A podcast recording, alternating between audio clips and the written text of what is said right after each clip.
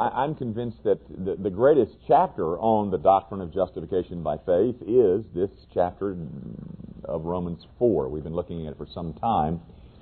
But you're not going to understand the doctrine of justification by faith until you understand the word imputation. And remember we said that's the word that's found 10 times in these 23 verses of this chapter. It's a very key word. In fact, in the verses before us tonight, beginning at verse 9, and we'll probably, hopefully, get through verse 12, maybe a little further, wanted to share something with you that I came across this afternoon. If you can keep your fingers in Romans 4 and find John 17 real fast. John 17 is what is known as the high priestly prayer. You know, we talk in the Christian circles about the Lord's Prayer. Well, the Lord's Prayer that you and I pray is really not the Lord's Prayer. The Lord's Prayer is the prayer that Jesus taught His disciples to pray. He never prayed that one. But He did pray this one. He did pray the one in John 17. This is Jesus engaged in prayer. We get to watch Jesus engaged in the activity of prayer. And He says some pretty profound things in this, which is called the high priestly prayer. But how many times have you read the high priestly prayer? How many times have you had John 17 read to you or preached to you? I mean, surely numerous times. My point is, I've read it numerous times too, but found this afternoon that I think has to do with this idea of imputation. That's why I read it. I'm in verse 23, John 17, 23. Well, let me read 22 first. And the glory which you gave me, I have given them, that they may be one, just as we are one. I and them, and you and me, that they may be made perfect in one. And that the world may know that you have sent me. Now, Jesus is praying here for the unity of the body of believers. And He's saying there's several purposes of my wanting to see them be one. There's several reasons that I want the people of God to be one. One of those reasons is that the world may know that you've sent me. That is, there is an impact that is made on the non-Christian world by watching Christians be united. There's an impact of us loving one another, and one of those impacts is that the world will then conclude that God has sent Him. All right? But then notice this last one. There's one other impact that it would make if the world could watch us being one. There's one other impact, and the impact is a fact. The fact exists, but the world hasn't seen it yet. But they would see it if you and I would dwell in harmony and unity together. And the fact that there are two facts. Number one, the Father sent the Son. And the second one is this, that the world may know that you have sent me, and that the world may know that you have loved them as you have loved me. Now, ladies and gentlemen, do you get that? Now, that's a fact. Maybe it hasn't impacted the world yet because we haven't been one. But the fact is simply this, that because the righteousness of Christ has been imputed to us who believe, the Father loves you like He loves His Son. The love that He has for His Son is the way that you're loved, because God has imputed His righteousness to you. Think about that. Think about I think one of the things the people of God wrestle with is how hard it is to believe that I'm really loved by this God. Well, not only are you really loved, but you're loved the way the Father loves His Son. That's the result of imputation, ladies and gentlemen. That is the concept that is at the center of an understanding of justification by faith. If you're ever going to understand justification by faith, You have to understand imputation. That God credits to my account a righteousness which is not mine, but is Christ's. I get credit for it. It gets put in my account as if it were mine. That's what imputation means. Well, Paul is establishing the doctrine of justification by faith in these first 8 verses, and then in verses 9 and really through at least 15. I haven't prepared beyond 16, so I only know in verses 9 through 15, he is answering some arguments that he thought that the Jewish audience would raise. He is very knowledgeable of what his audience is thinking, which is always a good thing if you're a public speaker. If you're trying to convince an audience of something, it's nice to know what your audience is thinking. Well, Paul seems to understand the Jewish mind as well as anybody, but of course he was a Jew. And so he addresses this issue once again, where he's trying to address objections. As he has stated the doctrine clearly and explained it in verses 1 through 8, then he thinks, okay, I know what they're thinking. Then what about circumcision? What role does it play? And so if you'll notice in verses 9 through 12, let me read those. That's the objection that he's answering. That's what this little paragraph is about. 9 through 12, he is answering the objection about circumcision that would be in the mind of a thinking Jew. Does this blessedness then come upon the circumcised only, or upon the uncircumcised also? For we say that faith was accounted to Abraham for righteousness. How then was it accounted? While he was circumcised or uncircumcised? Not while circumcised, but while uncircumcised. Are you confused yet? It's not really that tough. And he received the sign of circumcision, a seal of the righteousness of faith, which he had while still uncircumcised, that he might be the father of all those who believe. Though they are uncircumcised, that righteousness might be imputed to them also, and the father of circumcision to those who not only are of the circumcision, but also walk in the steps of the faith which our father Abraham had while still uncircumcised. Now, you know, if that's a bunch of gobbledygook to you, you know, that's why they pay me big bucks, to try and unravel this, because it's not that hard. It really isn't, y'all. I'm telling you, all he's trying to do is simply explain away the objection that Jews have raised about the role that circumcision plays in making a man righteous before God. That's all he's doing here. To reply to their objection, Paul simply points them in this section to a piece of their own history. They're thinking, wait a minute now, I thought circumcision made you righteous. And he's saying, wait a minute now, you need to think again with me. And the thing that I want you Jews to think about is your own history. Just think about it for a minute, says Paul to the Jew. I want to point out some of your own history that is well known to you. You already know this. And by the way, as an aside, somebody has a digression. Paul is using Old Testament history to explain New Testament doctrine.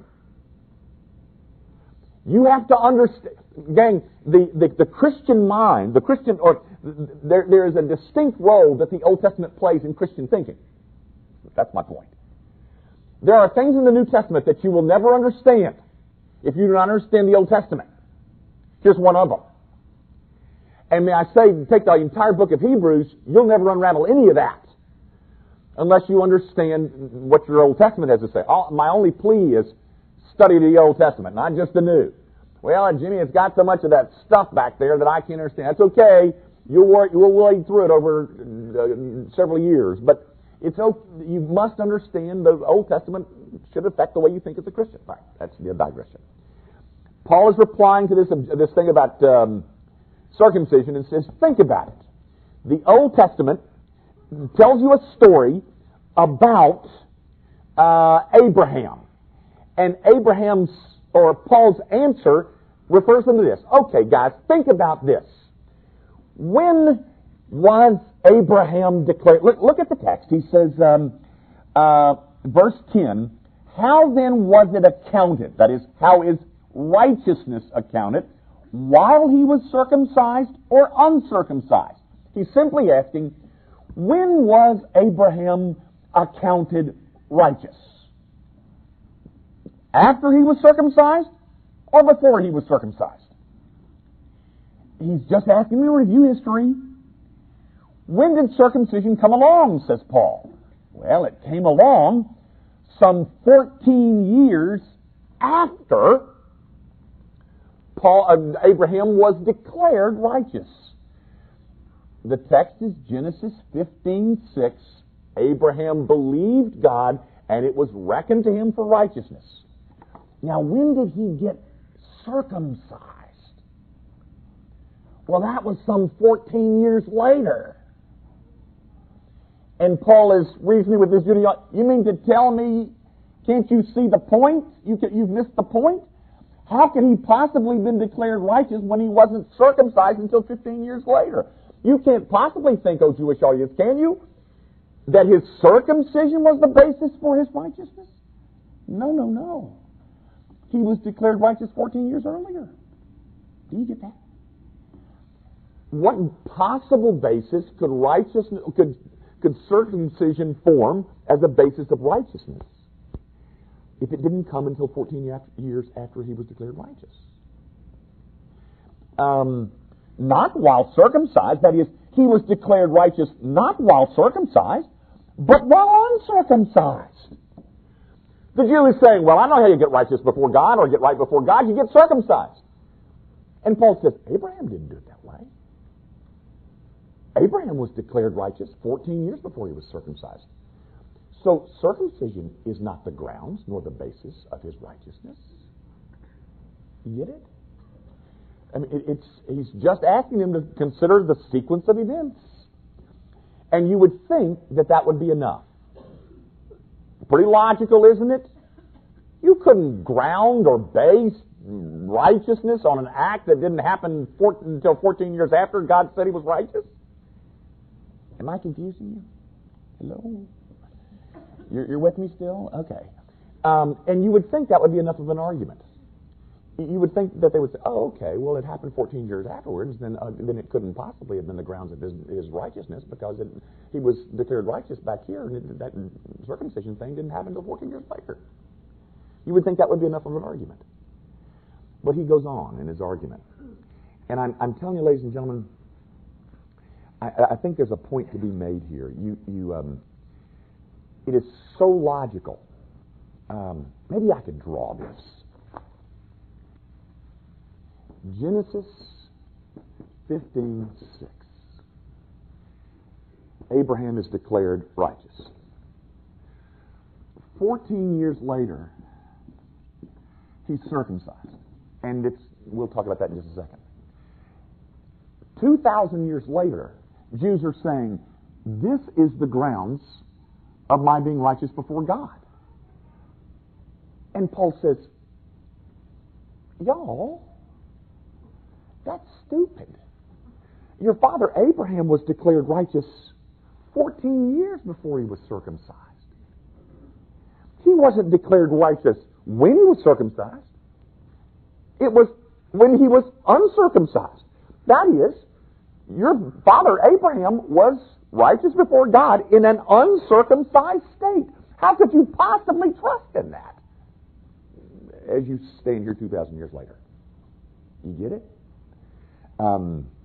You would think that that would be enough. That is so terribly logical. How could I possibly base my salvation on an event that Abraham didn't, and I call him the father of the faith?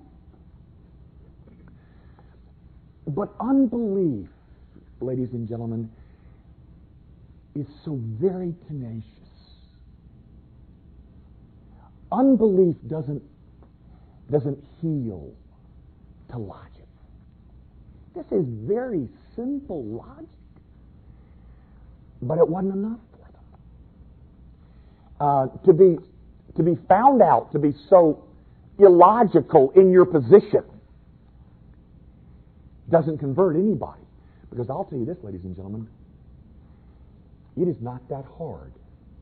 It is not that hard to show the non-Christian how foolish and irrational is his position. It's not that hard. I think the Christian church thinks it is. It's not. They hadn't got that much leg to stand on at any point. Not in modernism, not in postmodernism. It's all pretty irrational. But what you see in it is the tenacity of unbelief. They will hold on to their unbelief even though logically they have been demonstrated to be foolish. Well, that's somewhat of an aside too. But we're in last half of verse 10. No, not while circumcised. That is, he was declared righteous not while circumcised, but while uncircumcised. Now verse 11, he goes on in his argument. And he received the sign of circumcision, a seal of the righteousness of the faith which he had while still uncircumcised, that he might be the father of all those who believe, though they are uncircumcised, that righteousness might be imputed to them also. I hope that doesn't trouble you, because it's not that. What is the purpose of, Paul is addressing, what is the purpose of circumcision in verse 11? The purpose of circumcision is that it is a seal. It authenticates. But can I have another digression? And I'm not sure that many in this room will understand this. But if you know anything about the... I'm not sure I should do this because I'm not sure you're really interested in the debate between the dispensationalists and the covenantalists. Maybe I shouldn't do that. I knew you would be. I knew he would. But there's a point in here that is... Let me just say this real quickly, and you can ask me about it later if you like, but... in covenantalism, we make a distinct association between baptism and circumcision. This is one of the reasons we do. This text right here, but we'll leave that. Circumcision is not the grounds of anybody's justification. It is a seal. It is a verification of the fact that they have been justified or declared righteous. That's all it is. You know, I tried to think of a good illustration, and I hope this is a good one, but if you're a real estate agent or a lawyer, you might prove me to be wrong. But, you know, when you close on a house, you go through all this stuff, and you have to pay all these little fees, and, you know, you thought you were paying, you know, $175,000 for the house, and you end up at the end, it's $183,000, and you wonder where the other $8,000 came from, and you think, well, it's right here, it's right over here, and, you know, and look, they got these whole list of charges on this big old long sheet of paper, you know, and the more you sit there, I don't know if I can cover this, and you had no idea that that's what it was going to end up. You thought you was paying $175,000, that's what you offered. But then you sign all the little documents, and you start. They give you all these stack of papers in this nice little plastic folder, and you take it home. You're supposed to own the house now, and then you start looking through all your papers, and you notice, oh, I had to pay for this. Oh, I see. Okay, I had to pay for this. I had to pay for this. Then it comes down, and you get to these little seals, these little stamps that you get a county stamp, and you get a state thing, and but you get this. You get this county, or I don't know whether it's county, state, and federal, or global, but it's some little thing that's on your deed that is a seal that this is a valid transaction. That's what circumcision is. It is a seal that authenticates that the person who has it is has been declared righteous. And the seal itself doesn't accomplish anything. The seal just verifies authenticity. But then there's a danger in even saying that. Can you see it? But Paul corrects it. He says that in verse 11, and then in verse 12, and the father of circumcision to those who not only are of the circumcision, but who also walk in the steps of faith which our father Abraham while still uncircumcised. Gang, look back at verse 11 with me for a moment. That Abraham is made the father of all those who believe. Gang, if you're ever in a conversation with a Jew about faith in Christ. You just tell him that Abraham is your father. You just say, I'm a son of Abraham. You are? Well, I am too. Well, I don't know about that, but just kind of stay with me here for a minute. But a son of Abraham, Abraham is the father of all those who believe. He's not the father of the circumcised. He's not the father of the uncircumcised. He's the father of the believing circumcised, and he's the father of the believing uncircumcised. Because you see, circumcision is not the issue. Nothing is based on the event, which is to be nothing more than a seal. And then he goes on in verse 12, and the father of circumcision to those who are not only are of the circumcision. Now, guys, if he had stopped and said that Abraham is the father of the circumcision, then we'd be in trouble. If he'd only said Abraham has become the father of the circumcision, then what that would have suggested is that Abraham is the father of all Judaism.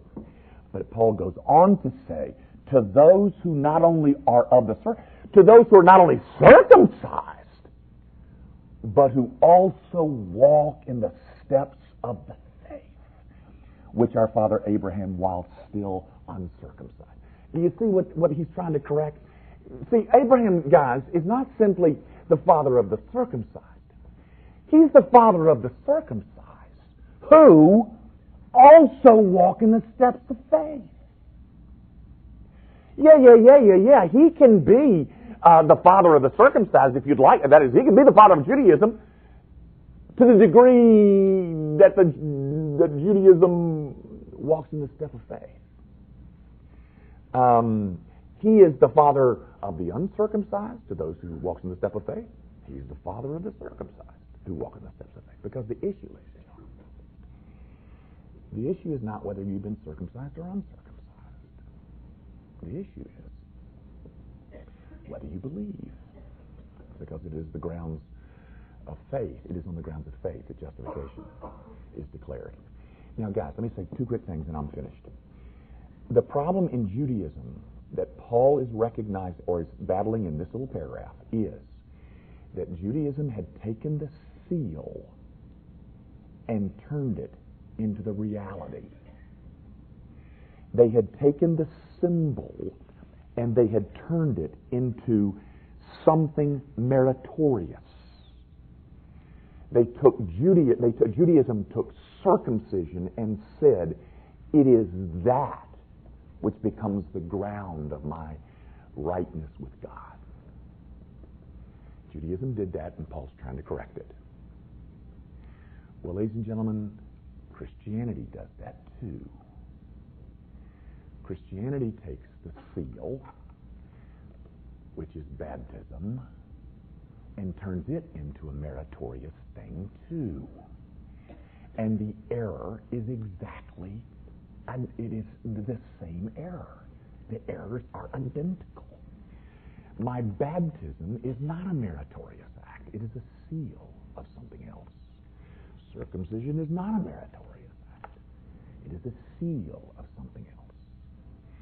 Now, gang, I'm hoping that this very fine, handsome, sharp-looking group here, they all know that. I hope you know it. Because whenever I ask somebody, are you a Christian? I don't usually ask it like that. And they say something like, well, I'm trying to be. You know, I'm trying hard as I can to be what I am. You don't understand it. You didn't get it. Because you're turning whatever it is that you're trying into something meritorious. And that is the great flaw in evangelical thinking. Well, it's not evangelical. It's professed evangelical thinking today. I'm trying as hard as I can. Well, quit it. Guys, there is a whole doctrinal position out there called baptismal regeneration. You ever heard of it? Baptismal regeneration. That is, that regeneration comes on the heels of baptism. and there are people promoting it every day. On their TV programs and their radio programs, and they're turning a sacrament into something that merits for them eternity. Paul goes out of his way. And by the way, gang, may I say this real quickly, and I'll quit. This is not the first time he's addressed circumcision. Look with me real quick. Look at Romans 2, verse 28. For he is not a Jew who is one outwardly, nor is circumcision that which is outward in the flesh, but he is a Jew who is one inwardly, and circumcision is that of the heart. He's already addressed it. Why can't you guys get it? Why don't you get it? And he trips over a chapter, and he's got to address it all over again. Because unbelief is tenacious. Guys, I marvel sometimes that you still come every Wednesday night. Because you know what? I've been doing this over and over and over again pretty much ever since we moved away from the legalism versus antinomianism discussion. Over and over again, I'm trying to explain justification by faith. Aren't you bored of this yet? Don't you want me to go do something like, let's talk about tongues or something, it'll really be exciting, get controversy. He keeps going on and on and on. Now tell me this. Just think about it for a minute. Just think about it. Let's say on Easter Sunday morning, well, that's not so bad Sunday. Let's say on a normal Sunday morning we have 1,400 people here. Okay, including the children. In your mind, what percentage of that 1,400 will end up in heaven? I don't know. I do know this. My buddy R.C. Sproul stood in a pulpit in this city and looked out at the congregation and told them that 70% of them weren't going to heaven. And the preacher took him aside in between services and said, "Don't say that again." And he didn't. Is it that high? I don't know. But my point is, do you think that they have heard me talk about that salvation is through faith alone? Do you think they've heard me say that before? How many times do you think they've heard me say that? How many times do I have to say that? But what you find illustrated, ladies and gentlemen, let's just say it's 40%, okay? Let's just say 30%. Let's try to be as gracious as we can be. 30%. What you see illustrated in that 30% is the tenacity of unbelief and the desperate attempt on the part of unbelieving man to do something that would merit something before God. We are so determined to be able to somehow contribute to our standing. And so the unbelieving man holds on to it with barrage after barrage after barrage after barrage after barrage. How about this room? Are all 100% of us? You reckon? I don't know. But I'm going to come back and do it again next week. And again the next week, and the next week, and the next week. And if you walk out of here as an unbeliever, it will simply illustrate again how tenacious, how determined is an unbeliever to damn himself. And that is certainly why we preach justification by faith alone. Hopefully that won't happen. Let's pray together. Our Father, I pray that your people will have a greater sense of understanding of a passage that may have on first blush confused them. I pray that some little bit of light might have been shed on this text so that they can look at it and sense and feel that maybe they don't understand every word of it, but that they can feel better about the fact that it does not condemn them, but it marks them off as those who will be treated as if they were the Son of God himself, because indeed his righteousness has been imputed to every believing man or woman, whether circumcised, uncircumcised, baptized, or unbaptized. Righteousness is ours by grace through faith alone. We pray in Jesus' name. Amen. We'll see you hopefully again next week.